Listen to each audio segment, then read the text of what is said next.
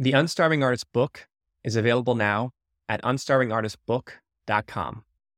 Hey, Joshua, how's it going? Harry, nice to see you. It's been a little while. Nice to see you as well, man. Um, we were just chatting a minute before uh, we got started. Uh, congratulations on the new the newborn. That's really exciting. Uh, is it a girl or a boy? Thank you. The little girl. And what's her name? Her name is Charlotte. are you? Uh, how are you doing? Have you taken some time off? Are you, um, you know, working already? A bit of both. So I typically take all of June off every year. Uh, my wife went to school in England, so we usually spend June in the UK. Um, so we kind of already had it scheduled. And when we found out we were pregnant, we just decided to stay here for June. So I took uh, actually the first all of June and then two weeks in May. She was due on May 20th, and I think she was just comfy. So she didn't actually greet us until June 1st. Very nice. Very nice. That's awesome. Um, well, for those who don't know you and what you do, why don't you just briefly say at a high level what you're doing today and then we can kind of get into your story and how you got into what you're doing. Sure. Um, I'm an image consultant and personal stylist. So, in general, it's my job to help people feel well dressed. It's, and, and we use the word feel because it's different for everyone. It's a moving target, right? Um, there's no one way to dress. Uh, and even for an individual, based on your day and what you do, you address differently. So you can think of what I do as uh, a merging of, of marketing and wardrobe. You walk in somewhere, you want to use your clothing as a tool for communication, and I help. Awesome. Awesome. So And then on the low end, I'm a glorified people know what they want, and they just have us kind of schlep stuff around. go get things, make get make adjustments, alterations. What's the what's the I- what funniest? You know, if you mind, share, if you don't mind sharing, what's the funniest sort of gopher request that you've you've done for somebody? Oh, geez. Uh, I'm not sure it's funny to them, but uh, we had Un- unconventional. Oh. Let's put it that way. Well, I, I think that people that use our service tend to be busy, right? They're they're successful in something, and they tend to understand that their success lies here and not here, so they stay in their lane. So they use us um, for all sorts of uh, speed-oriented requests, like uh, uh, a gentleman had purchased a suit, um, and he left it in. We're here in Atlanta today. Well, he left it in Atlanta by mistake, and he was in LA and uh, he needed it for like a date like the very next day. So we had to go to his house at like five in the morning and like same day the suit to him, which was like three times the cost of the suit. Um, so like that's like that's not unusual for us. Um, you know, most of the requests that we get, I think, are funny to people who whose needs are maybe fewer. sure. Right. Um, I think the more you have, the more is on your plate.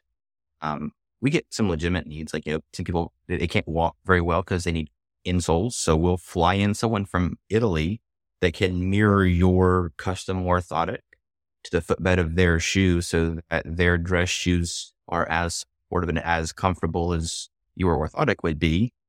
I think it's funny people who are like, you would spend how much for shoes? But for that person, uh, it's a lifesaver. So maybe funny, maybe not. I don't know. Yeah, I think funny is the wrong word, but like just interesting or or unconventional or atypical for Yeah. the average person. Um, I, what came to mind when I asked that question was I we had some a family friend who was a a big like private banker in New York, and Mhm. he had a story of um, you know, some of his clients they were hiring him actually like to take care of his wealth and and help grow it, but he would sometimes I think, or maybe it was just one time it happened, but he walked one of his clients' dogs. you know, But yeah, which would be un, un, like not in his job description, but I think it was just something that he wanted to do, it, and, and the client needed it, and you know, nothing was below his kind of you know, uh, making the client have a good experience. If that makes sense. Definitely. Like, I've, like, I've I've delivered cigarettes to a client at like one of them because it's just you know what they wanted, and their working hours were midnight to six. So here I am at their house at one in the morning. Uh, well, tell me more about yourself. Where did you grow up? I actually grew up in Atlanta. Oh, one of the few natives here. Mm, Went away to school. Um, Where'd you go to stayed school? abroad for a little while. I went to Bryan College, which is uh, a little private school in Tennessee. And then I transferred for a little while to UVA for their semester at sea program. So I go to school on a boat around the world for a little while, which was a lot of fun. Spent a summer in the Mediterranean. It was great. Were you Um, before you went to college? Were you already into fashion and and image and all that? so I really enjoyed it. Um, I grew up um, not wealthy at, at, at any level. Like we didn't have heating and air conditioning in my house. We had running water, but like there was little by way of amenities in my home. So I think I looked at fashion as like an aspirational pursuit, uh, and probably as a corollary for achievement, right? It wasn't necessarily that I liked fashion in its own right. I liked the idea of having been successful and being able to not just afford fashion, but the need to go somewhere where fashion was a necessity in life. What did your folks do? Uh, my dad's a teacher, and he also owns uh, still um, a vending company, so like um, bottled snacks and drinks. Um, and during the day, my mother would help with the company, and then my dad, my whole life, basically had two jobs. He went from work to work, so he would go from teaching to vending. Um, super smart guy, just really, really loved teaching. That was his passion in life. Probably still is. What did I he teach for like 25 years. Uh, he teaches, so his degrees are in organic chemistry, professional biology, business, and education. Um, so he teaches, I think, chemistry and, and physics, high school chemistry, high school physics. Interesting. So, where did you get exposed to fashion and kind of seeing it as something that was aspirational at that age? Was it something that you discovered on your own or through a friend or a mentor?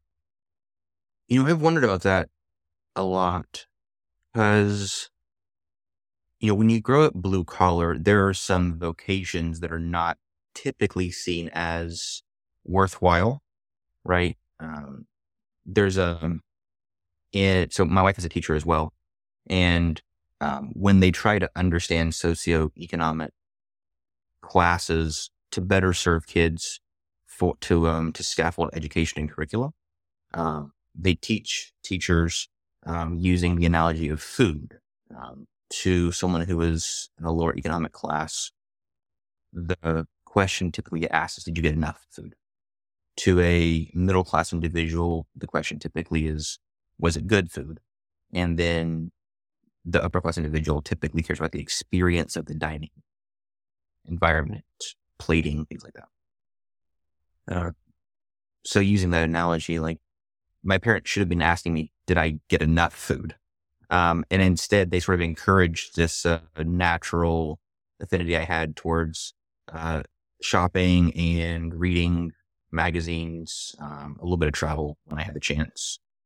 Um, but I think that my interest probably came again from that margin of realizing that like I was here and there was more in the world.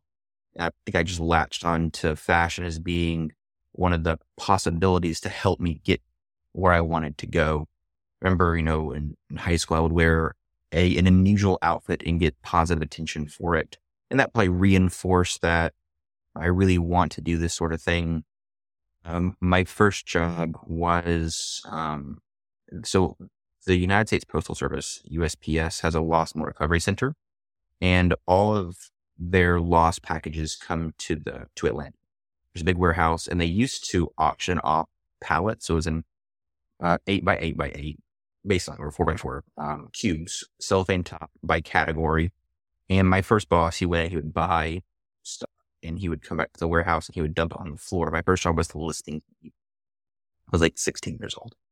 Uh, and I knew nothing about like anything. I didn't know like a turbocharger from a drill press from like a hand iron. I just, uh, and we had to go through this palette of stuff to figure out what was worth money and, and list on eBay. And, and I learned pretty quickly that everything has value.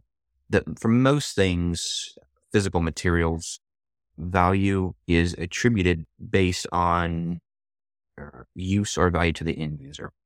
So I did well at this company. I promoted pretty quickly, became the head buyer for the loss freight division. So I would walk in and it kind of makes sense. Eh, if you're a contractor and you're building a building, you were 100 AC units and, you know, 10 of them get damaged on the truck, you would refuse to ship them. For insurance purposes, those 10 AC units go to auction for the shipping company to recoup their costs. So we're looking at those units thinking, what can we sell them for? And because contractors don't come to auction, we can sell them to those people who want to scratch and dent unit. So I learned pretty quickly that there's margin in most things in life and that I can find the value and, and make some money because value isn't true. Uh, so then I went to college um, and promptly went broke, like most college kids do. Um, I remember very, very clearly, I had $20 to my name and that was going to last me for food and gas for the semester. It's not a lot. Did you uh, um, take out loans or did you have a scholarship or how did you get to school? So the actual um, tuition, I had mostly gotten scholarships and I got loans for the rest. Um, this was just, you know, the ability to eat. Um, my tuition did come with dining for most days, which was helpful, but that was it. So, you know, gas money to get back and forth from Tennessee back to Atlanta. And I was in Atlanta visiting and I was in a Macy's department store. I remember there was a polo shirt for a brand called Hugo Boss and it was marked down from $85 to $14. I remember really wanting this polo shirt. It was $14 and I had 20 like to my name total. My net worth was $20. And thinking like, I love that shirt, but I can't spend like most of my net worth on a polo shirt. Right. Um, but I noticed that there was a two things. One, there was a rack up there was like 30 shirts on the rack. And then there was a sign that said, you know, 10% extra off with credit card. So as an American, I opened a Macy's charge card account that day and I maxed it out. I bought all 30 shirts. Because I remembered that things have value if I can find the margin. So I went back to my dorm room that weekend and I listed uh, 29 shirts for sale. I ended up netting $400 from that and I kept a free shirt. I thought that was pretty cool because I had turned my, well, my, my $20 was safe, right? I had used Macy's $400 to make $400 and kept a free shirt. Um, and that was profound for me because it kind of gave me a way out, right? So I started buying and selling, and uh, there was a sort of brief period in, in retail where uh, RTVs didn't happen. So an RTV means return to vendor, and typically when big box stores buy things from places like mm, Polo Ralph Lauren, they will pay a certain price and that price means that at the end of the season, whatever doesn't sell, they can send the items back to the vendor and either they pay less for the total bill or they get a refund of what they sent back, right? So it, it mitigates the risk potential for the big stores. Um, it's good for vendors too, because they get their stuff into more stores. Um, but and vendors are always like, trying new things. There's like uh, outlet stores. Is it the return to vendor clothes that go into the outlet stores or? Uh, can be if it's a, it's a if it's an outlet store for a big box like a Nordstrom Rack. Typically, it's things that are not that are not RTV eligible. If it's a outlet store for like Polo Ralph Lauren, it would be a combination of things that were RTVs from big boxes as well as unsold merchandise from their own stores. And also, stores are increasingly producing lower quality merchandise just for outlet. So that that is probably more prominent now than anything else like RTVs. But back in the day, that's what that was. Got it. Um, so like RTVs weren't a thing. So uh, stores were incentivized to just drop prices like crazy stuff. So it was kind of a sweet spot in the you know retail world um, where I would walk in and there'd be like uh, Emporio Armani jackets for one penny each, like a cent. Because the way the point of sale system worked, it would automatically reduce price, reduce, reduce price until it you know hit a penny. And typically that meant RTV, but they couldn't RTV things. So we were buying, you know, $800 jackets for literally one penny each off the Bloomingdale's floor. It was a great time. So how long did that last? This, not too long. Uh, the geniuses at Federated Departments realized that that was not a smart thing to do. Like less um, than a um, year or a couple years or? The really low prices lasted less than a year. That was a, wonderful blip that we found. Um, the decline in RTVs lasted probably a couple of years. Um, I haven't seen those great deals in the past like 10 years just because it's not a smart business move typically take on that much risk and then clearance things down that that low. I mean, the malls tell a story, right? Like the anchor stores in most malls have gone away. So clearly it was not a smart thing to do. Um, but it was, I had this huge inventory in my, uh, my dorm room and my roommate was such a kind gentleman. We had warehouse space in our closets, my closet, his closet. Our meal table was a shipping table. We had stuff stacked like that. Uh, and it became conspicuous. Like I'm carrying in like 30 bags of Neiman Marcus from my car to my dorm room. And they're like, what are you doing with Neiman Marcus bags? So I explained to my friends what I was doing and they thought it was really cool. And they either wanted to model for the eBay photos or more commonly as we got a little older, junior and senior year, they wanted to wear nice clothes. Um, they would get dates or, or interviews and they'd come in and say, Hey, what should I wear? So we would, I'd let them borrow like a polo shirt. This is super unethical. Like don't do this, but I would let them borrow a polo shirt with keep the tag in, you know, on the back. Don't get a stain on it. Else you owe me a thousand dollars that Tom Ford polo shirt, but wear it tonight, have fun, enjoy. And then tomorrow we'll sell it as new. Don't do that anymore, but I did used to.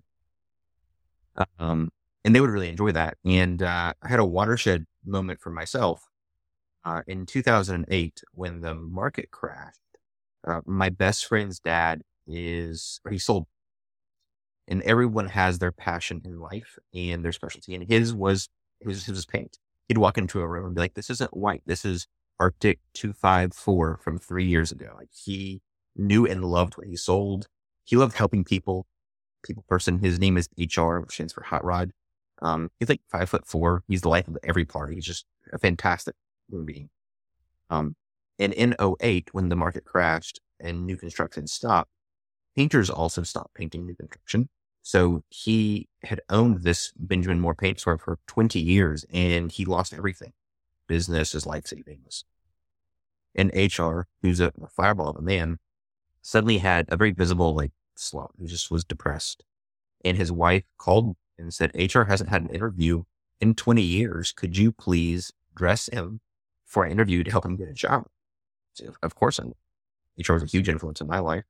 So uh, he came over and I put him in an outfit and he came out of the fitting room. Were you still in college at this time?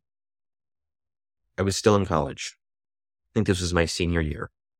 Um, so did um he come to your dorm or did you, you, you had another place at that point or?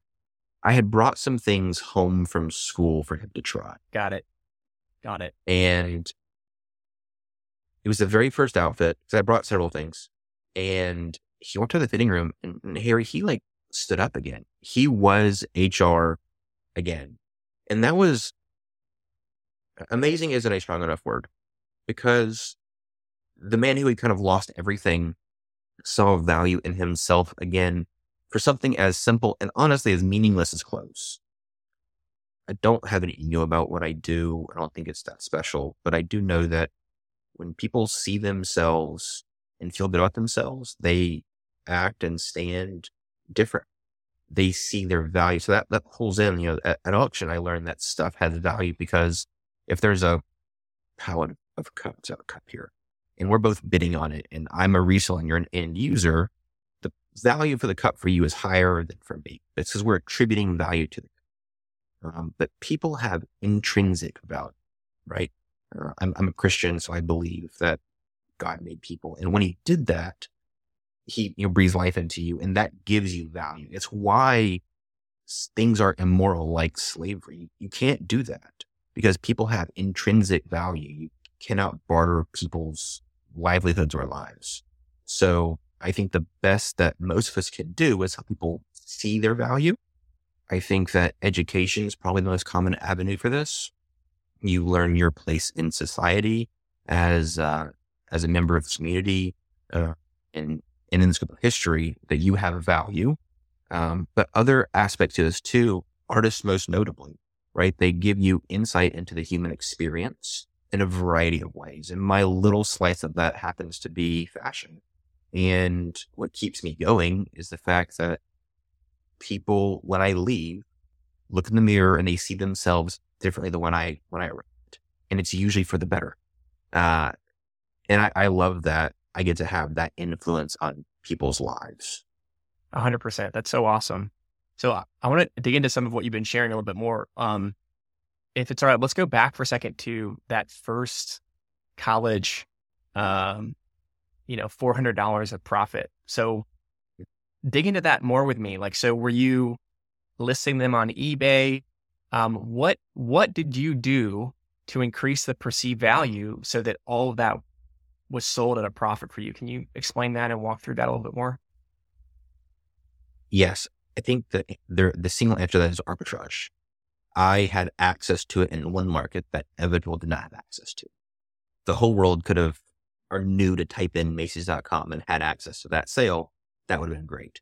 But I was able to buy in one market and sell in another. So arbitrage is the answer to that question. Yeah. So obviously you had much better price than people were aware of.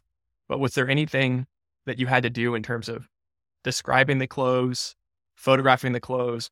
Was there anything about how you packaged or positioned the clothes you feel like that influenced the sale or was essential to making the sale? Uh, yes, and that was actually a, a bit of a learning curve. Uh, in clothing, true representation of what you're selling is really important. So it's what got me into photography, which is still kind of a hobby of mine. Um, learning how to white balance, uh, learning how to present her perspective, even folding things really nicely, right? Like the, the visual presentation, because once you list yours for sale, like this is not, Atlanta does not own the only Macy's in there, right? Inconceivably, some other kid in some other state found the same deal and also listed it online. So yes, arbitrage helps me get there but then I have to compete against the other seller. So a better picture, um, better listing, typically better return terms, faster shipping times, free shipping costs, all those things kind of play into that is that's a learning curve for sure. Know those things going in. So I think on day one, I took a black bedspread because it was a light blue polo. Um, I think I folded it as nicely as I possibly could and used what I assume was either an early iPhone or like some sort of like Palm Pilot device to take a picture um, back in the day. But that that's stretching. That was that was a long time ago. Yeah. And um, um, was there any sort of formula of how you would price it? Was it a function of you know thirty percent off retail or forty percent, or how did you think about that? I can't speak. I can't honestly say that I know how I did it back then. I know how I do it today. Um, today, if I were to sell something, I usually start at half off because you have to present enough value to the end user to sway them from the experience of buying something new. Um, so the save in cost typically makes up for the loss in experience. Um, but then I'll also utilize, there's a sold feature on eBay. So you can go on and type what you want to sell in this regular search bar. And then on the filter set, you can see what things have sold for in the past. And I'll try and aim for somewhere around there, depending upon how rare the item is. I think if it's a commodity that is not easy to get, of course, you increase the price. Um, but if it's easy to get and you want to move it or you need the cash for, then you dump the price and move on. You can play the volume game or the high expectations game, typically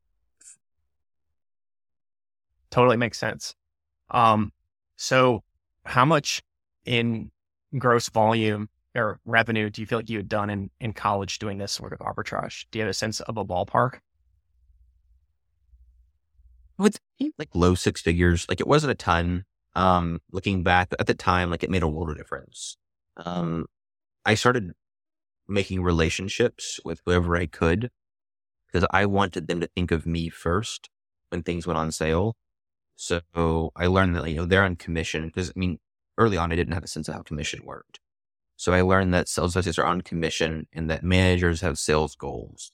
So I would go to stores and try and befriend as many salespeople as I could and make sure that I bought from the same person every time.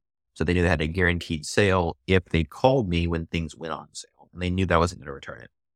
So that helped. And then I tried to, you know, at some point you buy enough stuff, the manager begins to recognize you're in the store all the time buying stuff. So I would introduce myself, explain what I do. They would be thrilled. Um, at so they didn't feel moving. threatened or that they liked you and what you were doing. Correct. That's really a lesson I learned really early on that I have moved forward to, to today is you take care of your vendors before your clients typically. That sounds horrible, but like clients and customers come and go.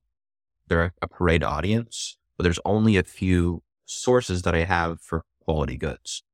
So you really don't want to anger one of your vendors for any reason. Um, and they, as long as our interests are aligned, it's beneficial. Like I had this, uh, rather unique opportunity. So I, I started buying and selling anything I could find. Um, this was, I think, shortly after college. I was at an AT&T store and they carried little, these are called Jamboxes. They were speakers and they sold for like $200 a piece at retail cost. And I remember that there was like a buy one, get one sale for a little while. So I asked her how many I could buy. And she thinks she told me, and I explained that I was, was going to sell on eBay. She's like, well, I need to sell units and you want to make money. So what if I sell you all I can get my hands on? So that's great. So she did some digging. She got every speaker from the state of Georgia to her store and sold me all of them at half off. So that was the max discount she could give. So it gave her more units and it gave me volume. Then I found a buyer who would, was willing to take a whole pallet load of speakers. So what was the question? I forgot. I'm sorry. Uh, no, I was just asking about, um, um, um I was asking about how much total volume you had done, you know, in those early years of sales. Yeah. So low six figures. I mean, a couple hundred thousand dollars probably. And it sounds like that was able to pay for all your, the profit from that was able to help cover a lot of your expenses and things in college. It did. Yeah. So like the, you know, the over and beyonds that covered like international travel, um, buying more product, being able to not eat dormitory food for every meal, the important things in. Were you having to, like, did you start a, a business at that point? Did you have credit that you needed to manage? How did how did that happen? I did have credit to manage, so I didn't have capital. No one gave me capital. Macy's gave me capital, and then I realized that every store had their own credit or charge card. So I ended up opening a charge card at pretty much every store that existed. Bloomingdale's, Neiman Marcus, TJ Maxx, Macy's, Dillard's. I'm sure I had others. And then once your inventory got large, I realized that I could take more risks on items. Uh, I say I don't didn't do returns. There were on occasion I would find something that I thought was a really really interesting piece that I could sell for more than half of retail. So I would buy it and then you know, start the clock and say, okay, Macy's has a 30 day return policy. So I can buy it on credit as long as the cycle doesn't close and I can manage the return time frame for the actual item. I can risk more money once I had cash flow from little things on bigger pieces. And on occasion, you get a, a larger pop, which I mean, I would sell. If it didn't sell, we would just return it back to the store. It's no harm yeah, let's let's let's explain that a little bit more to people who don't understand it. It's it sounds like what you're saying is that let's say they had a 30 day return policy. You could mm-hmm. buy it on credit, try to sell it in the first three weeks. If it doesn't move, you would return it, and basically you would have no risk in that period. Is that what you're saying? Yeah, the two the two timeframes at the manage are the return timeframe for the store, which could be 30 days, and the cycle close date for the credit card to not accrue interest and then if it was a really good item, you want to take a, a further risk. I would just basically take the cost of interest on that item and add it to my base cost. And the profit was anything over the purchase price plus, plus accrued interest. So I don't advocate getting credit card debt, you can use the debt to make money if you're. Did you have at those, in those early years, did you know to, did you have any sort of systems for organizing what you had in inventory and managing all that, or was it? That was terrible. I was so unorganized. Um, I am now a, an Excel nerd. I love Excel. Uh, but I think that was an acquired love. And it took some fumbles for me to realize how important being organized was with finances. Cause it's easy to forget, you know, you have five items that are $2,000 each and, oh, whoops, return date was yesterday cycle date closed today. So now you're on the hook for all that money. You better sell it um, or you're chasing a loss on it for less money. So yes, a few gaffes definitely teaches you the importance of being organized. Now, you know, um, I feel like the fashion world's really wide. There's always new brands popping up. There are brands though that have been around for a long time that are well known. Um, but it's not like you can go. I don't know. Did you take any classes on any of this stuff in college? My degree is in communications, um, and I did take some nonverbal communication classes because I believe that clothing is another tool for communication. You can present yourself in ways that are inviting or ostracizing or friendly or persuasive. But there aren't, there are some color studies. You know, some colors appear friendlier, some combined colors high contrast tends to appear more formal, low contrast tends to appear more approachable. Um, there's not a lot of way a lot by way of academic research into brand correlation for communication purposes. Yeah, I was just so I was curious. Like, was there did were there any books that you can read on on some of this theory or the brands, or is it just by being so present and getting into those sales reps that you just learned experientially by like having all those relationships and conversations in those years? Oh, on that side, yeah, it's all experientially. There, there is no book. Um, there are some books coming out now that are sociological in nature that help equate brands and brand purchases to culture and status. Um, but as far as knowing what to buy and where to find arbitrage, it, it, really is just about, you know, if you have a passion in anything, you probably know a lot about that topic, right? If you love golf, you probably know a lot about balls and clubs and shoes and carry bags or whatever they use. Um, and you know what good brands are. You know, when you see a sale, so maybe utilize that knowledge to your benefit in a way that you would not typically think to do. So buying it for yourself, it's buying it for the wider market. And I think if you want to get a buying feeling. If I were in your shoes back in those years, like I think that probably would give me signal would be a, you know, if there's like a Tom Ford polo and it was way more expensive, I'd be that price would make me curious about why that is. And I'd want to learn more about that brand. Do you feel like there were moments like that where you're like, how is this so much when this other one that looks very similar on the surface is um, a lot less? Did you have any of those moments? Yeah. yeah. So when you get into that, there there are books for that. Um, and I was a voracious reader. I guess I still read a lot, but in the early days, I just knew I had an idea about how much I didn't know. And I felt very self conscious about being the dumbest person in the room when I was trying to help people, right? With fashion. It's a pretty intimate thing if I'm digging in your underwear drawer, you're trusting me with your clothing and I don't know what I'm doing, right? So I got, and they're not always targeted at fashion necessarily, but like there are lots of books on fibers, uh, fiber composition. There's a, was, I found a great knitting book that talked me through the origin of every fiber, the relevant metrics of that fiber and how it should be used. Well, that gave me a leg up knowing that, well, a polo shirt should be made from something that has no crimp in it so it can stretch with the body. Uh, whereas a trouser that needs to drape might have need for a longer staple length. So it gave me kind of the, the words to use, the vocabulary, and then metrics to apply in reverse to know what to buy to be a smarter shopper. Absolutely. Um, so yes, lots of books. And so, um, did you ever go into any sort of um, like haute couture, high fashion shops, you know, where they you have to schedule an appointment and do all that. Was it was that at all part of your early years, um, learning about that sort of experience? Yeah, I, I was just generally interested. I like being a student, so I would go into these shops. My my wife is a very patient person. I would take her with me sometimes. And okay, I still do this when I find something that I don't know. I really want it, it fascinates me. I, I now realize the, the more you know, the more you know that you don't know. Right. Um, so a lot of our vacations are still this. Um, if we're going to book a trip, so we go to the UK a bunch and every country's sort of good at something, uh, or maybe they excel at something. Uh, and for menswear in the UK, uh, suits and shoes by far. Um, so there's a little city called Northampton uh, that has excelled at making shoes, specifically bench made shoes for a long time. What are bench made shoes? Uh, they're they're handmade shoes back in the day, I think the the term came from you know a guy would sit at a bench and literally make the shoes.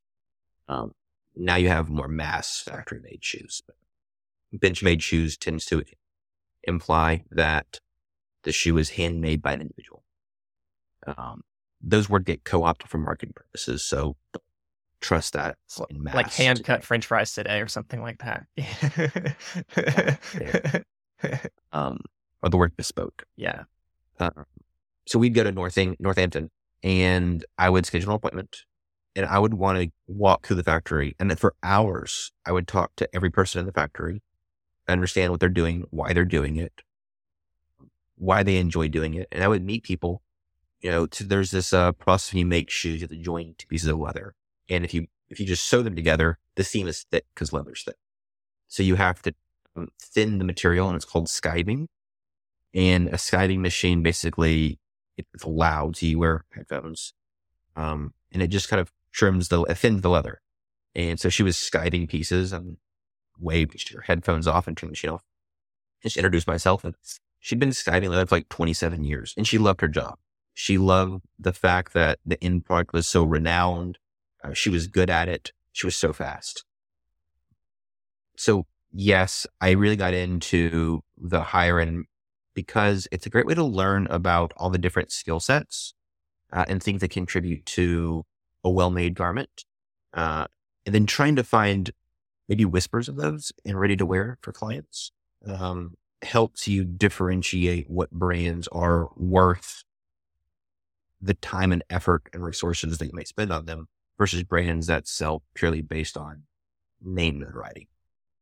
So I love it. I think even if people are out there into fashion, they're curious about stuff. Not everyone would be so curious as to literally go to, you know, Northampton shoe factory, wave to the skiver, get her to take her headphones off. So where do you feel like that comfort of kind of putting yourself out there and um, really going deep on this topic, where do you feel like that comes from? Is that just something that, that's been there with you since you were a kid, or was there a moment where you just kind of became more proactive and just comfortable putting yourself out there? I don't know. I've always been comfortable asking questions. Maybe it's an only child thing. Um, I've always called adults by their first name, even when I was a small child. I think that was weird back then. Um, but I would walk in, "Hi, Steve. I'm Joshua." It's kind of a dork. uh, I guess I was taught probably by my dad that you just, it, it's okay to ask and you have to ask. I have a really early memory. We were in vacation like Panama City Beach, I think, and we wanted a pizza. I think I was like six years old. So it's an early memory. And uh, he had me do it. I had to figure out how to use a phone book, which for your viewers, I don't know, that's a paper book that opens and it has phone numbers inside correlated to the businesses that own those numbers alphabetically listed. So I had to figure out, go to P for pizza and then find the business and then call and then do the transaction over the phone.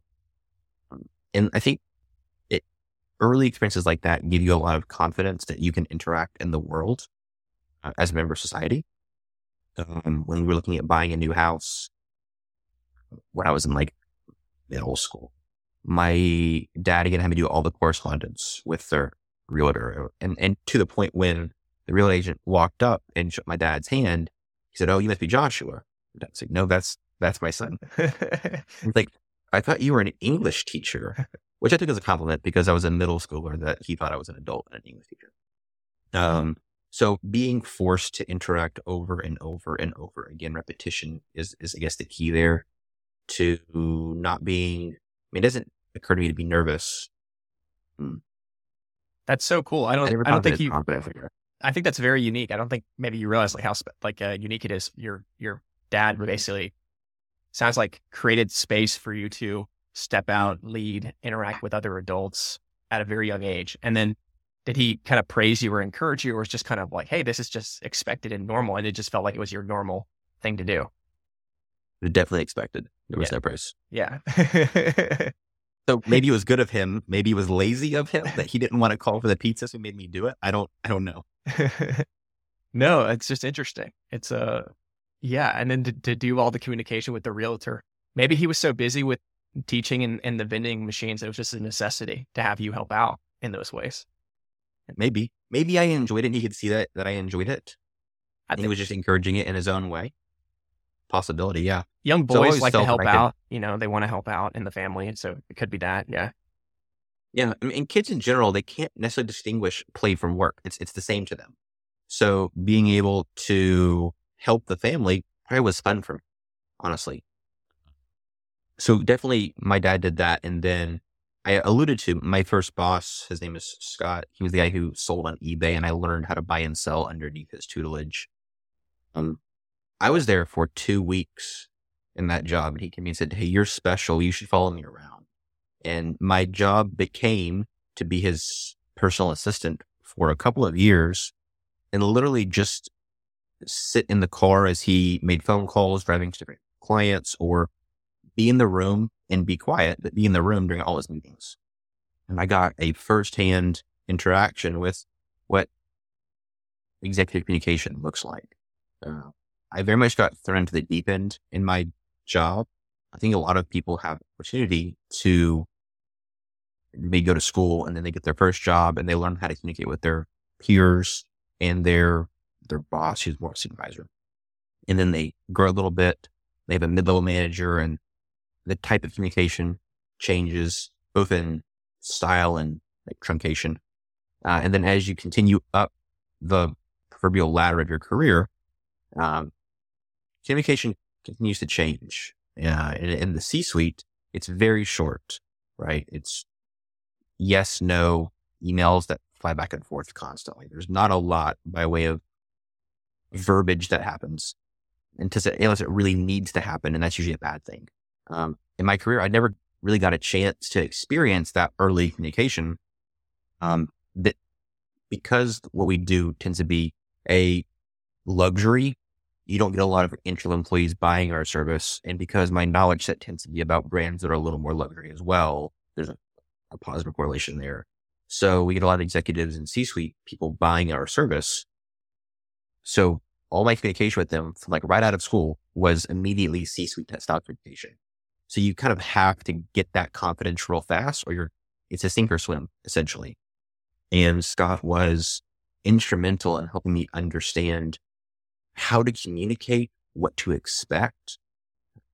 You know, I would type up a big email because I wanted to be so polite and professional and give information. He would, you know, cut out 98% of it and say, that's unnecessary. That's fluff. It's nice, but they don't care.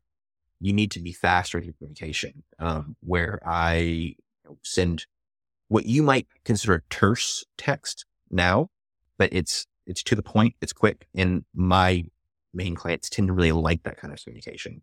Um, I have to teach uh, my assistants when they come in how to communicate because they tend to be very friendly and happy. And that's great. That's nice. But also that adds to the word count. I need you to cut that word count down because if the words they have to read, the actual happier they are in life.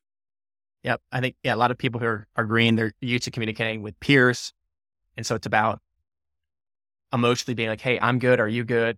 You're doing a lot of that emotional man- management bookkeeping. But when you're getting out there and you're in the work world for a while, every long message is like work for you to have to parse and figure out like, what do I need to, to decide? What do I need to action on this? And so the shorter it is, actually, the kinder you're being a lot of times to other yeah. people. and I think you hit a, a good thing there. You talk about, you know, a long message. Basically, if I send you a long email, I'm attempting to manage your emotional state. That's not my job, right? That's your job. It's your emotional state. So a quick email implies that one, we have the relationship and two, we're both confident what we're doing. I'm just trying to tell you to let you know you can receive that. If you're of the same, you know, communication style, the, the challenge happens when you have miscommunication, right? Because you're used to this and I'm used to this or vice versa. That, that can be a challenge sometimes. And that was my challenge early on is that I didn't know how to do that. But you know, you get on the deep end, you will swim eventually. Yep. Yep. Exactly. And uh it's um that's so interesting. So uh it sounds like HR was kind of your first image consulting clients in a way. You probably didn't know what you it was at first, right? But yeah. And so tell me more Definitely. about that. Like how did um did he do some interviews? Did he kind of get back on his feet? Did he figure out a next step? He got a job uh, using the outfit, um, which he really enjoyed. Um, he ended up working for RaceTrac, uh, did pretty well there. Um, and then when kind of life allowed, he got back into paint because he loves paint. Nice. Nice. Yeah. And so when you were able to like be there in that moment and kind of see the effect it had on his psychology and his um yeah, his like uh depression or his blues, um did you immediately say, you know what, I want to do more of this? Or kind of how did how did the next client come about? There's a phrase um, that a, a writer named Thomas Kuhn uses.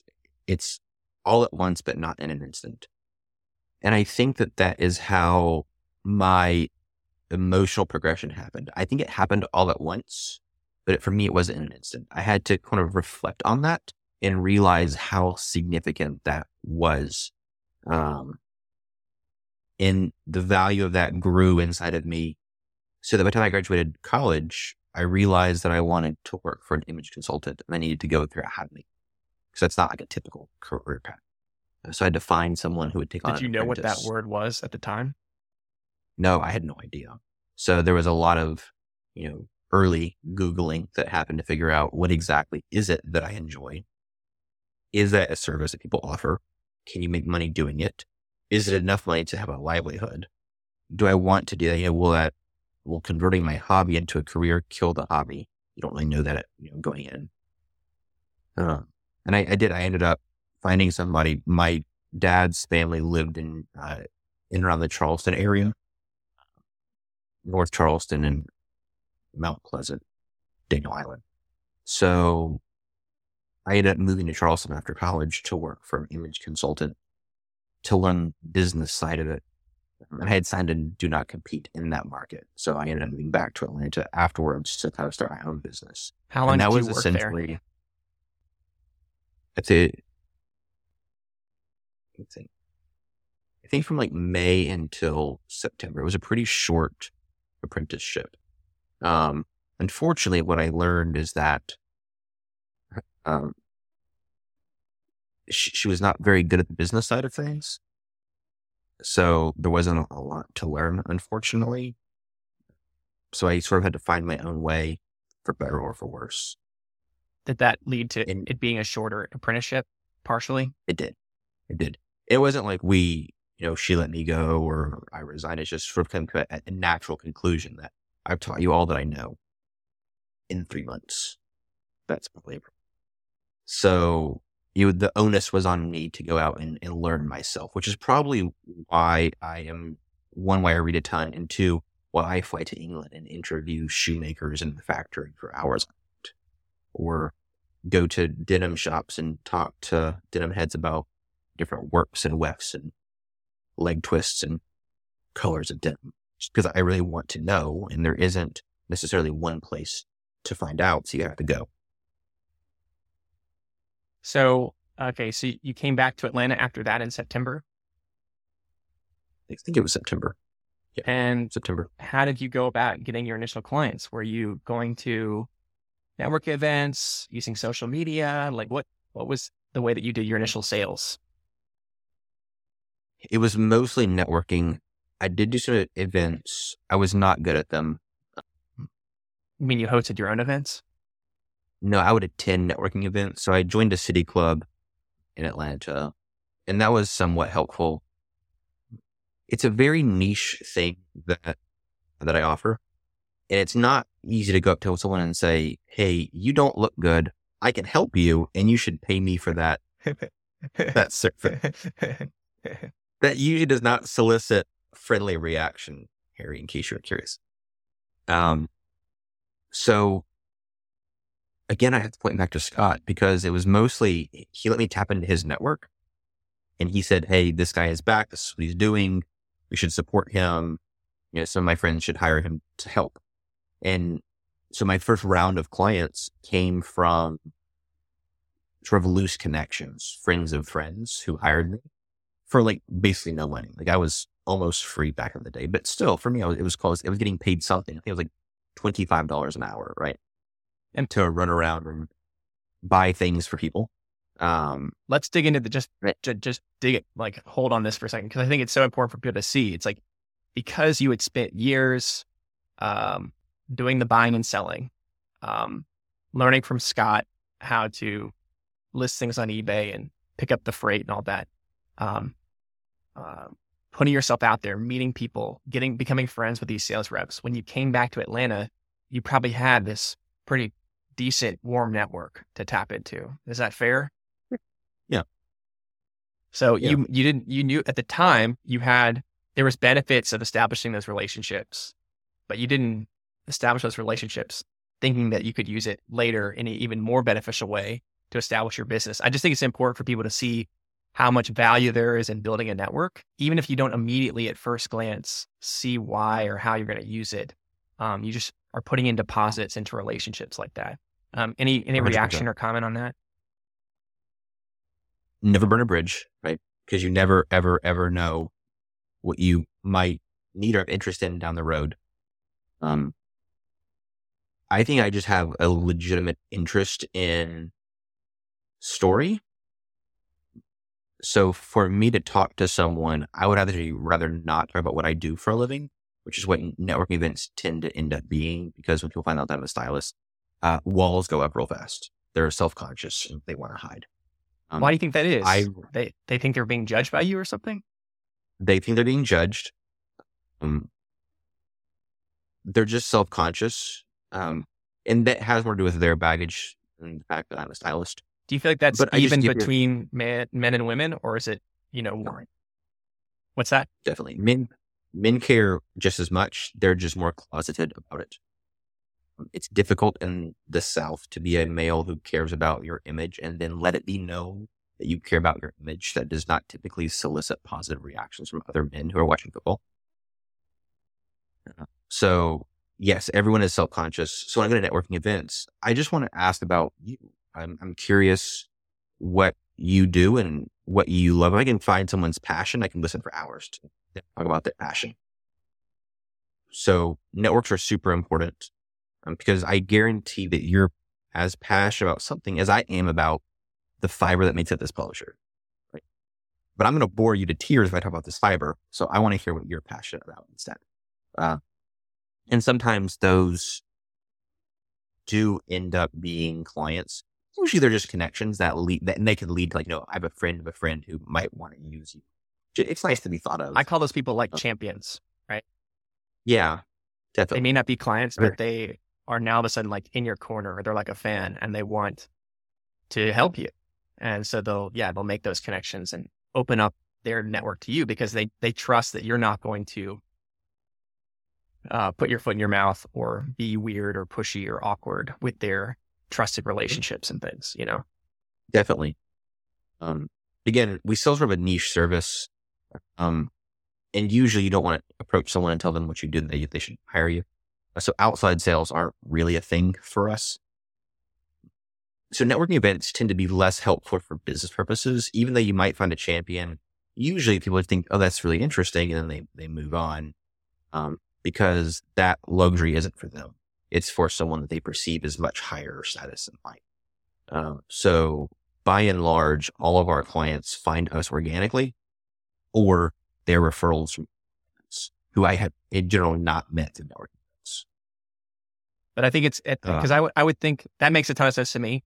But it's like bootstrapping the business is the hard part. It's like once you bootstrap it and you do well by the clients, then you get that word of mouth and you get people coming inbound. Um, do you remember any, any sort of moment where you felt like it was clicking or you felt like it was taking on a life of its own and the initial like the sales got easier? Uh, yes. So I, I tend to collect mentors. I think that it's really important um, to find people who are older than you. If you can find someone in your field, that's great, but it doesn't to be in your field. It's just someone who can take an interest in you. And then literally just shut up and let them talk because your job is to listen as a mentee. Um, they have valuable things to say. So I, I've done that my whole life. And I remember that was, I was out selling trying to get clients, enjoying the process, but it was not so profitable. It's a lot of work. Uh, and one of my mentors at the time was an architect and he had designed one of the HGTV dream houses. Um, and he was gaining some traction sort of nationally. And he had paid um, some work guys to come in and do an audit of his client list and give him some business suggestions. And this is fascinating. Um, they they interviewed his clients and they gave him a list of who they said were his happiest clients. And it shocked him because the list were people who had spent the most money on his service. And he thought that's very counterintuitive. You, people who give value typically being happier. No, it was people who had spent the most because they had allowed him the budget and freedom to have creative process and really enabled his creative work. And therefore they were happy to the end. So in response to this, he like doubled his prices because if the clients who spend the most are actually the happiest, uh, let's just find those clients. And so I did the exact same thing. I doubled my prices and I doubled it again. Um, and my clients started to boom. I started getting more and more and more clients because I think there's a, there's a bit of psychosomatic, uh, manipulation that happens here. You talk into it like, oh, that's expensive. It must be good. Right. Well, not necessarily, but in our case, yes. Um, people pay a lot for something. They think it must be good. Um, and they, they value themselves, right? So if you're a cheap service, I don't want you for myself. I want something that's good for myself, right? So you have to, as a creator, you have to value yourself in terms of your price point because then others won't value you also. Um, and it, and then what that leads to is clients who stay in their lane. Uh, most clients are good at something, very good. That's why they have the money to afford what we do. Uh, they should do more of that. They should not try and get into what we do. I, they buying and selling and vendor visits and returns is not their skill set, right? So let us what we do really well. We found that clients, so a couple maybe commonalities in our clients people who are the most successful tend to stay in their lane. They tend to outsource most things in their lives. So they out mean simple things like they have a house cleaner, which saves them a couple hours, which buys them time back in their life. Um, but also like house manager, personal trainers, personal chefs. Um, we're just a acquisition part of that for them. So they realize that they have a need socially to present themselves not naked and then also well dressed progression. um, this is important to say because I think a lot of people, um, you know, I feel like there's there's two broad swaths of buyers out there in in any market. There are people that are like more cost conscious and they're looking for price is a big signal for them. Like, is it affordable? Is it cheap? Right. And then there's the other people who are value conscious, which is like, is this, um, yeah, basically going to get the job done? And I'm much more flexible on pricing because it's more important to me to get this done well and like work with a professional than um, pay the least amount and then have to do it myself or like do do it over. Absolutely. You know, and there's not really I love that quote. There's there isn't strategic it's not a good strategy to be the second lowest price. you know? No. so if you can't compete with Walmart or whatever, which most people can as like small businesses, it makes so much more sense to figure out how can I charge more for what I'm doing and and go for like a niche higher end experience. But most of us who are new in business, we don't, we're not customers of, of that experience. And so it's hard right. for us to see that there's actually a market out there for that. We don't know how to talk to those types of people. We don't know how they make decisions. We don't know what's important to them. So it's just, um, that's, I think that's one of the hardest things for, for new people getting into their own business is figuring that out. Mm-hmm. You don't, what you don't know is why mentorship is so important because a mentor can see beyond your kind of limited goals and say, well, if you're aiming here, you maybe you should be aiming over here instead. Yep. And it's the mistake is to think, well, I would only pay X amount for this, or I would only pay Y for whatever. Therefore, like I'm going to charge what I would pay. And it's like if you're not your own customer, then you should not be thinking in those terms. I had a retail boss who taught me when I was selling to uh, customers, don't shop with your wallet, shop with theirs because it's actually a disservice. You're being rude if you inflict your values judgment on that individual. It's sort of like a long email. My job to manage your emotional state or your finances. So what do you value? And how can I help you find things that are right for you, not right for me? I'm not the client. Yep. Yeah. So, and it takes an ability to kind of quiet your ego and step out of your way. Like, um, and it sounds like, I mean, you, you probably were already able to do that from all those early years, but that is, it sounds to be very important to what you do is just, yeah, just not to inject yourself too much in the process. I find that most people, when they buy, when they have to do something, retail buy in general, their default is risk mitigation. They just don't know enough and they want to minimize risk, which leads to them being cost conscious or then value conscious. I think my number one job of what I do is simply education because most people, they have some area of their life where they're knowledgeable and therefore spend because they like the thing. Could be food or travel or cars, whatever. Um, if I can give you the words to express what it is that you want, so your unexpressed preferences become voiced desires, and then I can show you the things that meet your desires, you're probably going to buy the thing right? I'm not talking you into a thing. What I do is very consultative.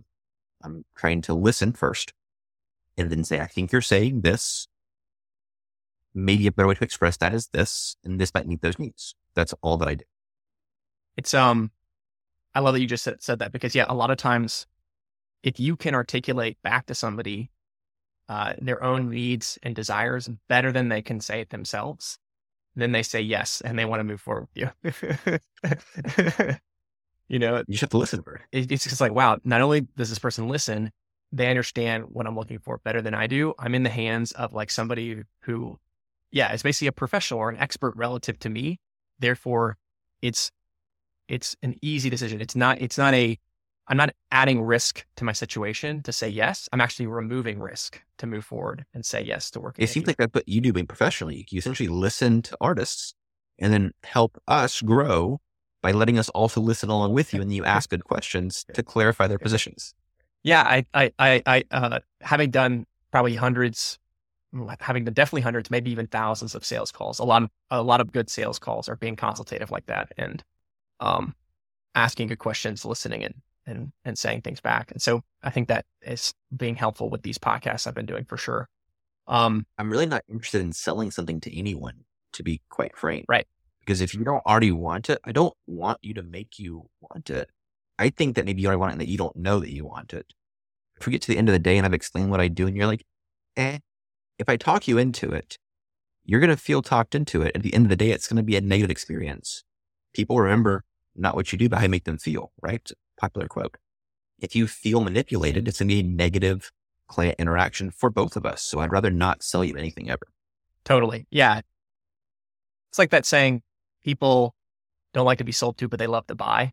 So great salespeople create the conditions for someone to be able to buy without feeling pushed. But uh, I call that sales still, but I get your point. Like it typically sales has a more of a connotation of being pushy and and uh, right. nudging and um, them feeling like it wasn't their decision and then they have buyer's remorse or they're frustrated or whatever it might be. Um, totally. So, okay. So we're, you're back in Atlanta, getting things going. Uh, your mentor, the architecture mentor helped you. Um, what were some other like early insights or takeaways from those first years as an image consultant that were breakthroughs for you?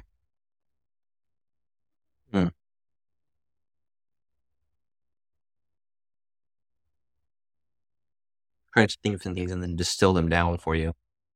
When did you first get a client like outside of Atlanta um, in other cities? That's a good question. Um, it was pretty early on. I, I created a website, kind of one of the first things. Um, I'm really not on social media. I should be. It's definitely a failing. In fact, after this today, I have a phone call um, with a potential uh, marketing guy because I, I realized that as a a failure of my own. But I had a, a website pretty early on and I was an early adopter for Squarespace.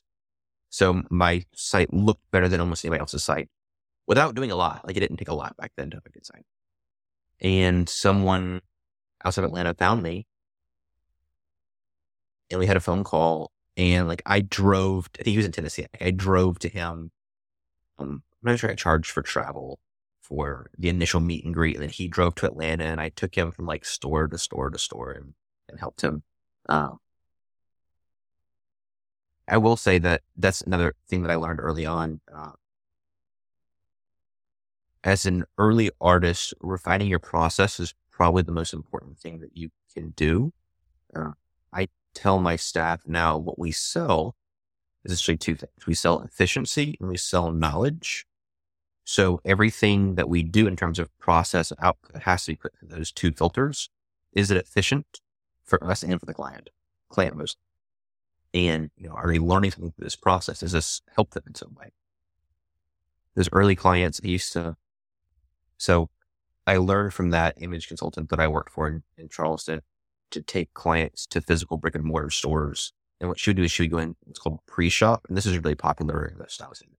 Go to a store first, introduce themselves, pull things on a rack, put in the fitting room, and then bring the client back, let them try that on in the store, but not have to like browse the store.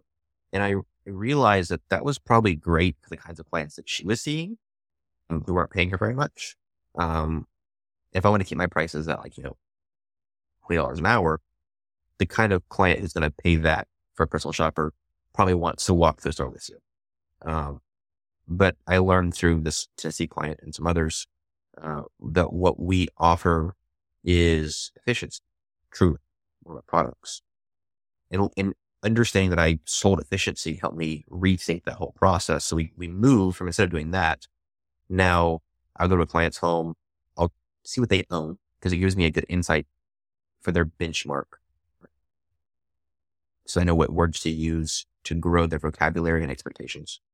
And then I, I'll measure the cloth tape measure because tag sizes are wildly inconsistent, as I think all of your listeners can attest to. I take that information and then I create a collection now. So I don't I sometimes go different stores, but usually I'm I'm calling vendors or I'm e-commerce. I'm using the client's measurements and then their needs and goals, what they already have, to pull things for them. So we aggregate everything into our office as raw data, and then we unbox it and arrange it, steam it, so that the data makes sense, whether uh, by comparison, you know, all shirts together or as outfits. And then we take that to a client's home. It's a pop-up in their office or their house where everything is their size, everything is their style. Because what we sell again is efficiency. So I need to help you digest the world offers very quickly, a couple hours when you're home, and then give you immediate access to it. So you're not and, tied to individual brands. You're pulling stuff from different stores, different things, and it's all tailored to the one client, right? Yeah. I mean, that would be a part of our, our sales spiel, if you will, to, to a, a new prospective client is again, it's education. People don't really understand how the process works for stylists. So if you go to a, a store like a Nordstrom and there's personal stylists that are free, they're free for a reason. You're buying Nordstrom merchandise and therefore Nordstrom's paying that individual. So they're both incentivized to sell you stuff and they're tied to that store. You have outside stylists who can shop from any store. Most stylists will charge you a commission on what you purchase. So they're incentivized to sell you more. And to me, that was uh, almost unethical because if let's say you are need a jacket and there's two that are good, this store pays me five percent and this store pays me ten percent. Harry, who am I going to sell to you? right. Yeah. Really straightforward. Yeah. Right? And I never wanted that ethical dilemma because if five percent is better for you, ten percent means I get to go to a nicer dinner tonight. I didn't. I didn't want to choose. I, that um, reminds me, like I worked with a interior decorator once, and uh, they did a good job. I'm, I'm not going to name any names, but yeah, I remember them saying they had like some sort of commission with different places they work with, and they would split the commission with me. But then I learned like that the price was very inflated relative to like if I found the item myself online elsewhere. And it's just, uh, you don't feel good when you learn about that, even if it's a good, you know, no good experience. It just feels like uh, the incentives aren't aligned. Yeah. Yeah. Yeah. Um, so far as I know, I've never met any other stylists who do this. We decline commission across the board on ready to wear stuff. I just don't think it's ethical. Um, we've gone to all the vendors who offer us commission and say, instead of giving us commission, would you consider converting that into a discount for the client we can pass along to the client? Because in my opinion, that's a win-win-win. The client pays less money. The store sells more stuff. They can only get the discount through us. So that's a win for us because it, it increases loyalty, right? I'm always looking for those like true wins across the board. Mm, I probably could have made more money in my career. I certainly could have if I had taken commission on things. But again, early on, I learned that get rich slow. Loyalty is really important. So I'm looking for that long term legacy client load where they trust me because I, I thrive on these relationships I've mentioned before. I, I really enjoy those opportunities to truly help someone in their closet feel good. And if you realize that you felt good and then I overcharged you for the item, you would feel less good, right? I would undermine myself. That just seems silly. So I guess it makes early on. It sounds like it makes it the client very much feel like you're in their corner, like you're representing them, not uh-huh. representing uh-huh. you and other people and the and the vendors. You know, if that makes sense. I try and even use the analogy like an attorney. Like I am your representation in the retail landscape. You don't know what you're doing, so let me guide you and and really be your advocate. And we we fight for refunds from vendors on behalf of clients uh, when things don't go according to plan. Because I mean, things do happen, right? And nothing's perfect. So if something someone buys a shoe and the sole falls off, like I'm fighting for like a brand new shoe for free right now. Like I'm doing all those little things I would want done for me if someone actually cared about me. So yes, I didn't have to, I didn't have to learn care about clients, but I had to learn to be efficient about it uh, for sure. One of the things I feel like is really good about your process, like you said, you have you have a process to it. Um, in my opinion, I would call it an opinionated process you don't feel like uh, you, Joshua, are waiting for the client to give you direction. You're always uh, basically have direction, and then when you need their input, you ask questions and stuff.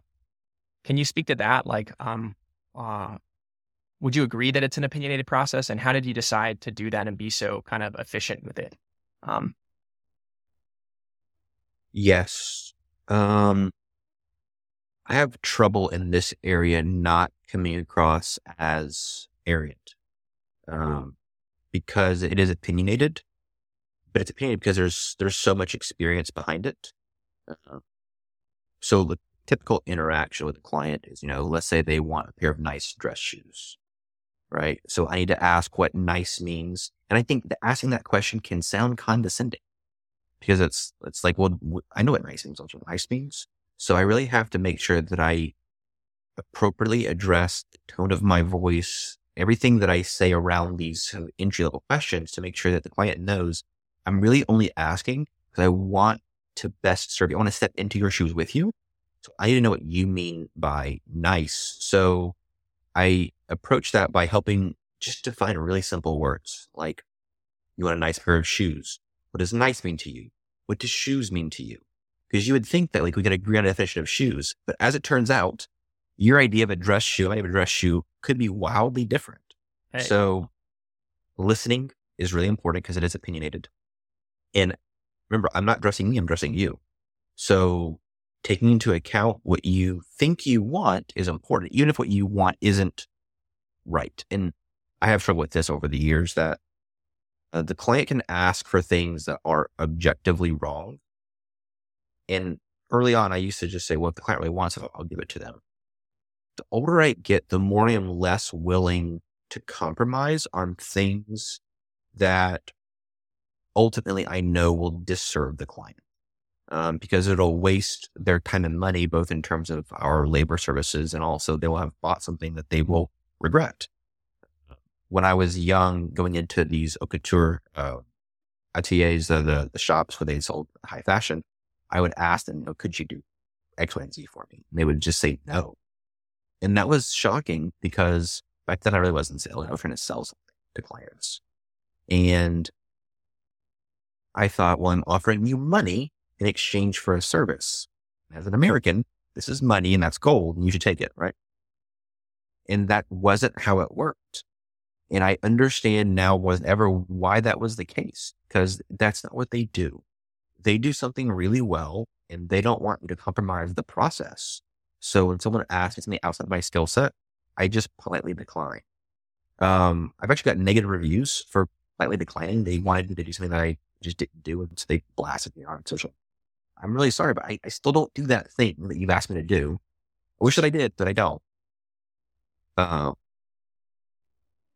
it's it's it's an interesting thing because I mean most of the artists that I work with they're painters, um, and um, I think there's this tendency people who are new to business can have of having it's like I don't mean this to be mean, but it's it's just a funny image, but like sort of like the McDonald's menu sort of energy that people have, where they're like, I can do everything, like, and everything's on the menu, and everything has a price, and all of a sudden now, as the buyer, I feel like I have more work to do.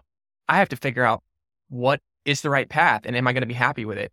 But um, that's one of the things I really uh, admired about you and your process was just um, like uh, how opinionated you were, and even though yeah, of course you're, you're you're getting information from the client, but you there was never a point where you were like, well, this is what I do next. Is that cool with you?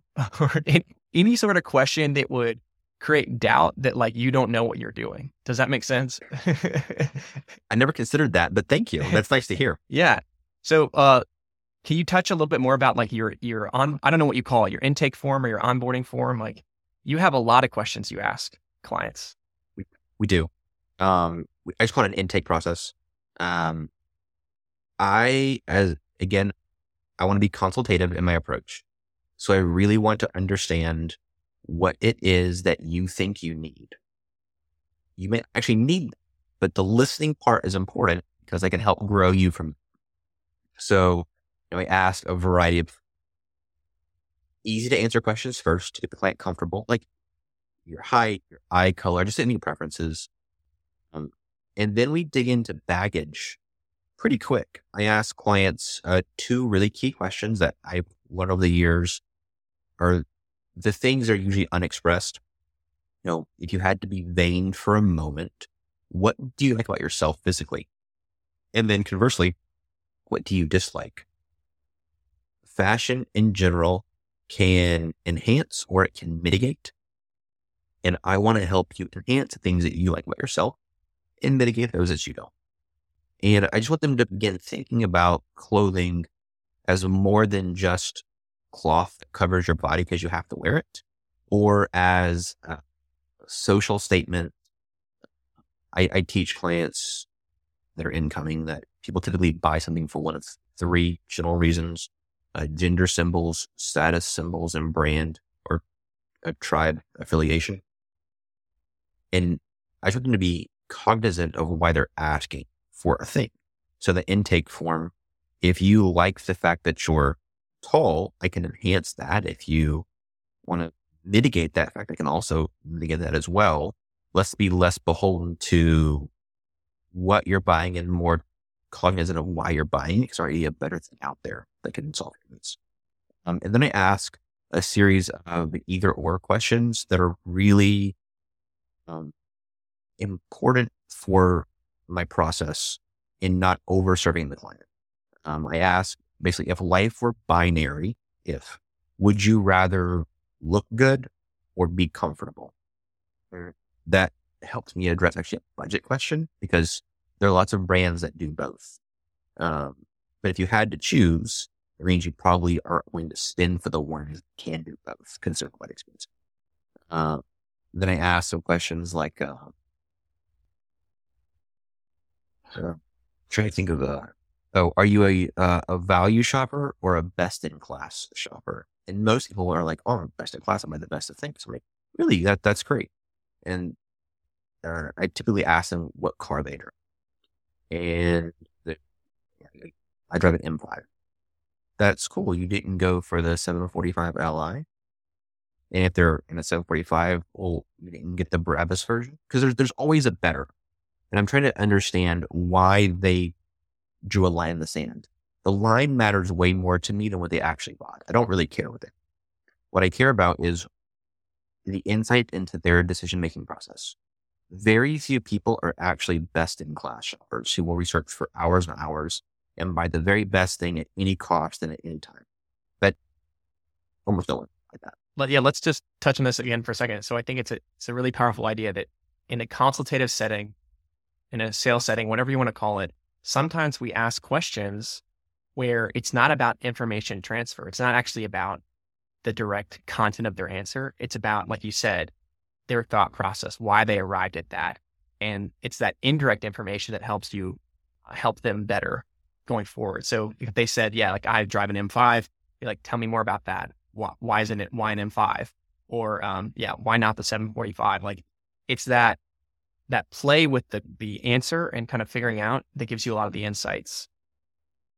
I, um, sometimes I get, this mostly happens with men because we, we, we shop for men and women. When I ask, I, I ask the men about their cars because most men like cars. And uh, sometimes, you know, they'll have a, they think it's a nice car and they'll answer accordingly. Well, I drive a, my, my daily's a Ferrari 459. That's cool. Why didn't you buy the, the next one up? And it has them kind of, they, they jerk back a little bit. They're thinking, well, most people are impressed by this. You should be impressed too. I'm just trying to get them to think introspectively about why they drew a line there. So right, it is always indirect information. I had a client last week who told me his daily driver was a Ferrari 812 Superfast. Um, and he's really into guns. And so he carries an H and K. I was like, that's cool. You didn't get a Wilson Combat.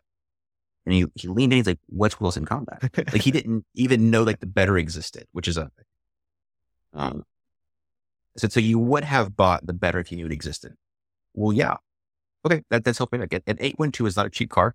There is better, but like he's in general maxing out what he's probably allowed to buy it or. Um, it's hard to get the, the better cars unless you're a client for years. So that gives me the information of, ah, is he, if he knows it exists, he will buy it. So what I can do in his case, when I go buy clothes, jackets, shoes, I can go and get what I think of as the very best and then educate him why a t-shirt in this case is $3,000. I do not advocate anyone buy that t-shirt, but if you're about having the very best, this is what the best means. I can usually focus on, I learned this early on too, um, understanding the metrics of what I'm advocating.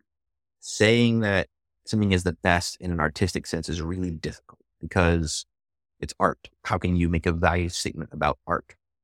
I can't, but what I can do, make a statement about the things that go into the art. So the feel aspect is intangible, right?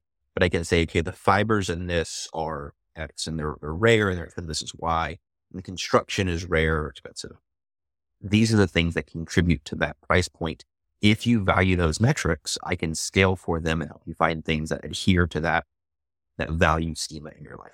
Let me ask you this. So on that note, like, I think a lot of people who've never may not even know, like, oh yeah, their t-shirts that sell for three thousand dollars. That's just like shocking. It's just so out of their their um normal purview. Um, would you agree that when you talk about the construction and the history and the materials that go into the piece, that that really is a way to help the client rationalize making the purchasing decision? But the fact that they are willing to spend that much is has more to do with the client and their desire for the best and their budget and less to do with the actual product itself. What, what are your thoughts on that question? I think there's a yes and a no to that. I think that there is a bell curve in uh, material goods. So on the low end, you have we can use clothes, an H and M or a Zara, where the garment is cheap in terms of fabric and construction. Right, uh, it will fall apart somewhat quickly, but it's so cheap that you can rationalize that. Right, as you up the scale, you hit this curve where brands typically give you better materials and better construction for a higher price. And if your metric is longevity, which is what a lot of people care about when they're buying clothes, and most planters confused that is not everyone's metric too. Um, but if longevity is, is a metric for you, um, then that's not rationalization. That's, you know, a cost per wear metric. Yes, that fabric lasts longer than this fabric that thread that joins the seams lasts long. This is, is just, it's just a better shirt. But as you keep going, it falls off again where you have uh, longevity uh, falls off. Um, and it's more akin to like fine china. Uh, at that point, you have to have an artistic appreciation for the thing. And I'm not sure it's a rationalization because it's just a different metric you're scaling for. So asking about, are you rationalizing the purchase assumes that the metric is longevity, where spending X gets you five years, spending Y gets you two years at more comfort. But if the metric is different, right? If you care about different things, then the bell curve probably changes a little bit. I, yeah, I guess what I'm trying to get at is, um, uh, was a old, I think, preacher or theologian from England back in the day. He had this line that was, um, the heart desires, the will chooses, and the mind justifies. And so that's what I'm trying to get at is that basically like whether you're at the low end with HM and Zara, uh, or in that middle part for where longevity is important, or the high part where it's artistic elements, it's almost like there's something about the nature of that client, where they're in their life, the amount of success they've had, the amount of money they have, the resources they have, where they just desire that item, and then they're looking for you or a story to help them justify that that it's it makes sense for them. You know, in that case, there's some sort of logic to them pulling the trigger and purchasing that. Um, have you seen that in your experience? Does that make sense at all? It does, and I have a um, a phrase that I try and use to combat that because I want clients to go on eyes wide open. If you sell a story or you something intangible, at some point the shine wears off. So it, it's difficult to do that. Hmm. I make sure they know that nothing we're doing today is need based. If you need a coat because you're cold, don't call me. That's not what I do for a living. If you need clothes because you're naked, don't call me. Walmart's down the street. Uh, what we do is not a need based thing. So I want to take off the table the need to rationalize, well, do I need a $3,000 t-shirt? Does it keep me warm? No, no one, no one needs a $3,000 t-shirt even at the upper echelons, no one can tell but you. It feels nicer. It, it's a lovely shirt. Don't get wrong. It's a lovely shirt. Right. But no one needs that. Right. So, but they might have, uh, feel like they have a need subconsciously for to be in a, in a strata of people that can afford that. Like knowing that they have this and other people don't. like, you know, whether it's conscious or not, something like that can be at play. And uh, I feel like as soon yeah. as you put the clothes on, and if you like how it makes you feel, you like how it looks. Now all of a sudden the brain starts trying to rationalize why you should buy it, even if the price is a little bit more than you're expecting to pay or or what have you. Do you have the right intake process? And we, we attempt to address that a little bit. Because on the main page of the intake, what we ask for is we break clients' lives down into verticals or silos based on use case or environment. So a common uh, split is let's say they have to, they, let's say they have a job, right? Because everyone does. Um, they have to go to work and they're in a boardroom, that would be a, a vertical. This so they have work on a daily basis, not boardroom. That's a vertical. And they have social engagements. That's three verticals in their life they have to dress differently for.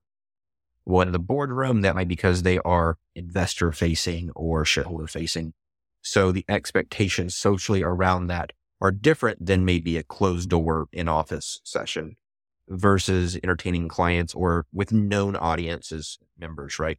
So in each vertical, we ask who is the audience, what is the goal, and who gets a vote in the process. Those three things equip me to be able to help a client navigate the need. So if that t-shirt we just mentioned for $3,000, if they're in a social environment where everyone is wearing this high end brand and has developed a palate for it, an eye for it, and they can see that and they, and they want to fit in with that environment, then yeah, sure, there's, there's rationalization for it at that level that if you want that person to be a friend and your friendship is based on a communal success or equal success at some level, and you think it's going to help you, then sure, there, there's rationalization. And then maybe there is a need because that success together breeds a relationship that makes you more money or gives you more access or power, than sure, balance. But a lot of this is, to your point, it's not necessarily always conscious. It could be happening at like a, a low level or they're not voicing it. They're not comfortable voicing some of this, this dynamic, if that makes sense they don't voice it. I'm not sure it's because they're uncomfortable. They've just never been asked to. Right. Right. And I'm asking that back and think more critically about why are we buying these things? Are we buying because we're telling ourselves that it's somehow prettier and better and shinier? Because that shine again is it's gonna wear off, right? Let's be cognizant of why we're making our purchasing decisions on the forefront so that you feel like I can represent you better. Again, I don't want to sell you a t-shirt you don't already want. Right. Now, you mentioned earlier you work with both men and women. When did you start working with did you start working with men exclusively and then did you make a decision to work with women or how did that come about? From the onset of my career, I've kind of always helped both. The consultant I worked for in Charleston was a woman and our clients there were women. Um, and so my earliest clients were also women as well. It's a very different conversation. Uh, typically women are a lot more aware of their they would call them flaws, their, their, baggage they bring to the mirror. Um, which just means that our process can be a little bit more straightforward. Then I have to sort of tease out of them because they don't think introspectively about their emotional baggage around image quite as often. The media doesn't make them about it, whereas women have kind of an onslaught. This is what you should be. This is where you are, and there's a margin. Got it. Got it. Are there any other interesting yeah, it almost sounds like with women, yeah, because they're they're almost they come typically more educated about these considerations. So you can maybe have a quicker conversation sometimes with them. They're educated. The the challenge there is they tend to have more developed preferences, which can be bad habits that are harder to break. Whereas men have fewer habits and sometimes no habits. It's easy to teach uh, They're that kind of man. Yeah. some men are blank slates. Now, some men require wiping the slate quite a lot and it's over. Um, women, of course, present the exact same way. There's, there are some blank slates actually, uh, fewer, and it's a lot more about kind of correcting, um, unhelpful behavior. They didn't realize that they were accentuating an unflattering aspect. I teach them how to you know, do different things. Um, and the value thresholds change quite a lot there as well, just because the nature of women's fashion are cyclical and men's fashion having a little more staying power and therefore being more comfortable investing in higher quality pieces that last longer. Cool. Cool. Now you mentioned earlier also you were, um, haven't done much on social media. Have you dabbled with it in the past and, and why is it something you just haven't put any uh, priority into so far? I have attempted it in the past. Um, I don't do it for two reasons. One, it, it takes a lot of time, and I ha- don't have a lot of time to give.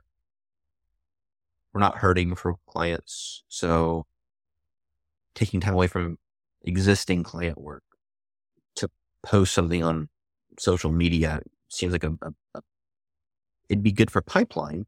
It is bad in the immediacy, and I'd rather make the deadline today than prepare for tomorrow, which probably is a bad thing. Um, but I'm aware of it and trying to fix it. It's it's um, really tough. It's like if you get good at service delivery and sales, you basically can spend all your time on those two things, and then you're like, don't have any time, yeah, left over for that longer term focus. So that definitely resonates with me. Yeah. um, and then I know if I open a pipeline, I'm going to get a lot of phone calls I have to field with who are not our clients, and that's going to take extra time as well.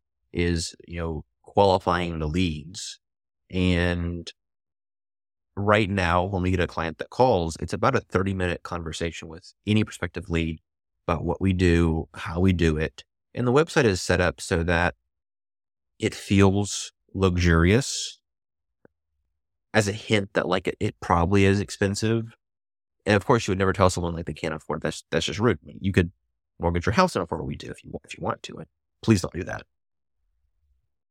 But spending time qualifying more leads means now not only do I have to hire someone to social media, I have to hire someone else to qualify leads that I've attracted based on social media. So it can be a great thing for pipeline. Absolutely. Um, I just don't have much of an ego surrounding marketing myself. And I, I see a lot of social media. Lots of folks don't have one. They just posting, but I just don't have a need to get external validation from people there saying, Hey, that's cool. Or what are you, what are you doing? Um, you have to manage it. And I just don't have the bandwidth right now to manage it. I'm trying to find it. There's, um, this comedian that I like, and they will always, um, on their, their show, they'll podcast, they'll feature different interesting characters from social media. And one of the ones that they found was this, um, tailor. I think he's in Hong Kong, maybe he's somewhere in Asia, and he does these amazing little reels where he'll have a client and he's showing the uh, suit jacket and the lining and all these elements, and he just has this sort of panache and flair, and it's kind of entertaining and funny, and um, yeah, I mean, it's it's not everyone has that sort of personality, but um, I think it's killing it for this guy, and now he gets people flying in from all over the world, you know, to come work just with him. You know, it's very it can be very powerful if you crack it. That'd it. Great. what might be That'd be great. I'm not good at it yet. Yeah, I think I think I think that's the hard thing about anything new like that. Okay, if you learn enough skills where you have an ongoing concern, uh, the business is going well, to then jump into being a beginner again and like grope around in the darkness and not know exactly when it's going to click and when it's going to become very efficient. Um, it's it's tough to find the time for that. Um, another thing that could be good for you is have you ever thought about like putting together a book or something like that? Yes. In fact, I've had vendors approach us saying it would be interesting to do you know, collaborations where you style from our current collection and then put that together into like um, an annual lookbook or a style guide. Again, all interesting things, truly. Would love to do all of them. The challenge is, is purely staffing. When you own your own business, you wear all the hats Right. and you begin to give hats away little by little and no one will care as much as you care about all the things. You just have to be okay with that. Right. Um, so as I've staffed, I've had people who are, they're, my employees are great. They're very confident what they do, um, better than me in lots of ways in what they do. But it's figuring out what to, what to let go of and what you need to keep. That has been a challenge in my space because I've looked for years to hire more stylists who I could hand off clients to. Um, but I've not found someone yet who has the same consultative approach that wants work clients one on one, who is also then a flight risk for you train your competition. And they just stand- stand up their own. Yeah. They. Right. Yeah. um, and people who are very successful in what I do typically are very, very well paid by stores. They're, you know, bespoke salespeople making mid six figures in a retail environment. So because I can't afford that individual, right? Uh, finding someone who is good enough to put in front of, you know, my high net worth clients who isn't me, but that also won't compete with me has been a challenge. So if I could find someone like that, train them, hand that off, I would love to get into more media creation, like books and just content in general.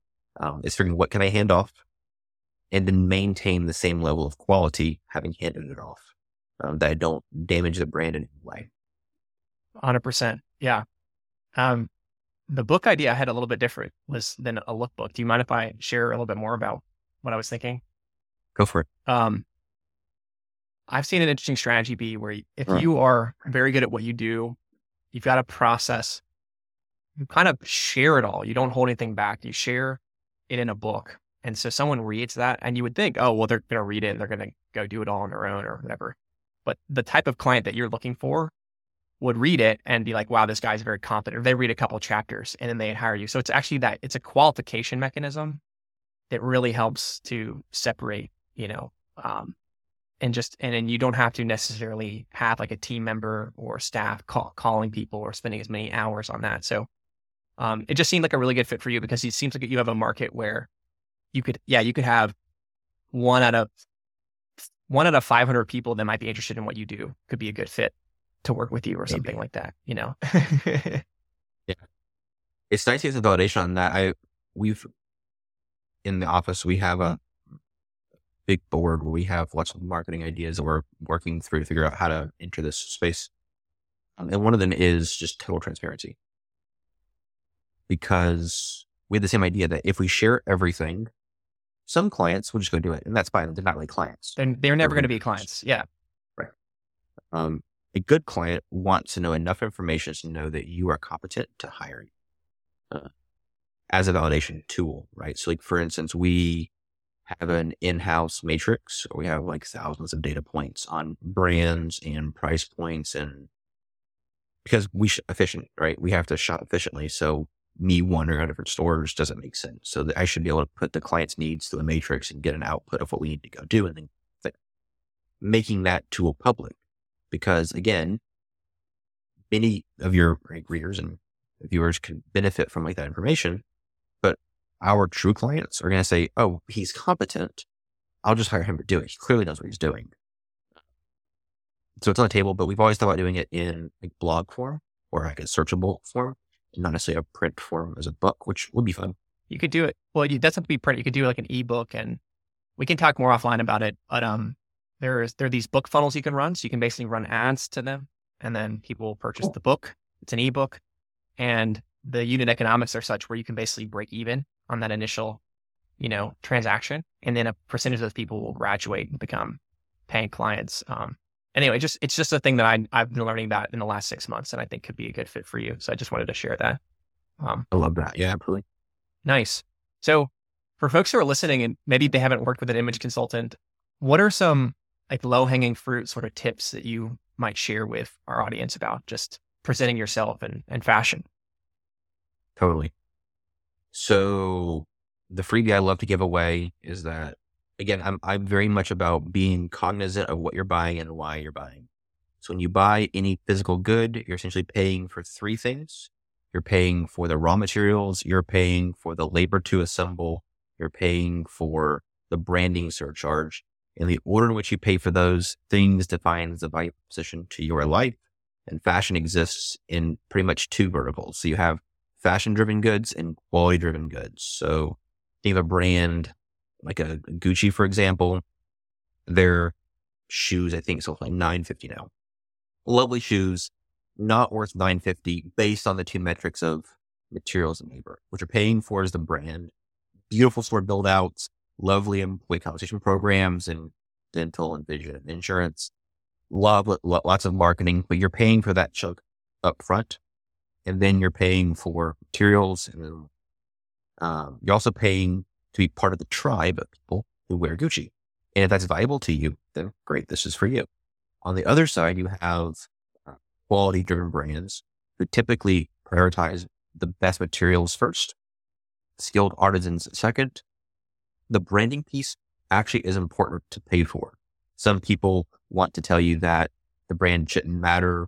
Well, if you're a busy individual, you really care about repeatability of purchase so if you love this pair of shoes today, buying another one in two years is a good thing. I do all the research again to find that pair. And then also after purchase support. If the sole falls off, you do want another one for free today, right? Those things do matter. Um, so you can figure out where to shop based on those two metrics. Um, and then I like to give people some, some, some, some general ideas uh, to help them understand how to dress casually versus formally um, because upscale casual kind of dominates today's style.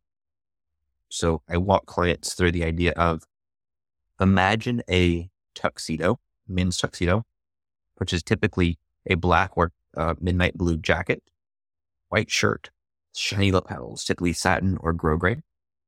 The thing that makes a black tuxedo dressier relative to a black suit is the shininess of the lapel, right?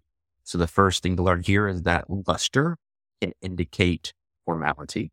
So if you take uh, and then next is contrast. So a black suit next to a dark gray suit, both are very formal items, but both have on a white shirt underneath. Black to white is a higher contrast than gray to white. So relative the two items, the gray suit is more casual than the black suit. So you get, you come together on the color wheel, um, to analogous colorways. You know, if you had on a brown suit and a yellow shirt or a blue shirt, right? That's going to be way more casual than a tuxedo. So you can navigate how to dress formally or casually based on how much contrast is in the colors of your outfit and uh, the luster. So that shiny lapel, right? If you instead think of a jacket having like a very matte finish to it, like a like a jean jacket, that's very, very casual. So a jean jacket is casual not because it's denim, but denim looks more casual because it has a visible weave and it's not high contrast relative to what you're wearing it with versus the shininess of the lapel. It's more like matte almost, if you know that, that term. It is, yeah. And no one item uh, is inherently formal or casual. An outfit is a conversation, one piece with another. So this black polo, a white dress trouser looks very formal. The same black polo with gray linen casual shorts, totally different look. So don't get pigeonholed in thinking, well, that's just a formal piece of my closet. I can't ever wear it.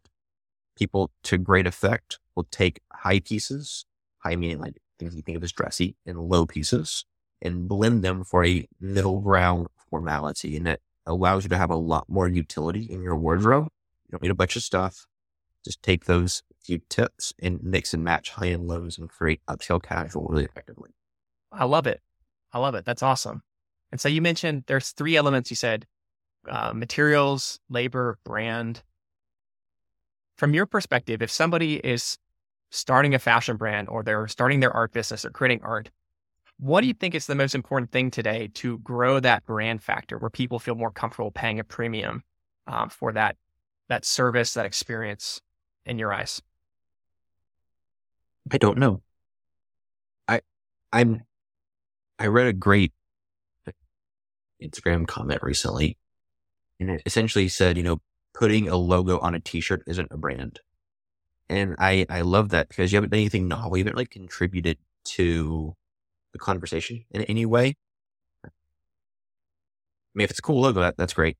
Yes. And certainly the graphic designer who made that, that was art for sure. That's not really a brand in terms of, of clothing. Um, so I'm not in brand creation. I, I, have, I have no idea how to make a great brand. Type of saying that logos on clothing, that's all you're doing isn't a great brand.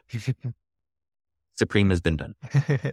yeah, no, that I mean that's that's a that's a fair insight as well. So a brand, and minimum, we can say a brand is more than just a logo on a shirt. I think that's true.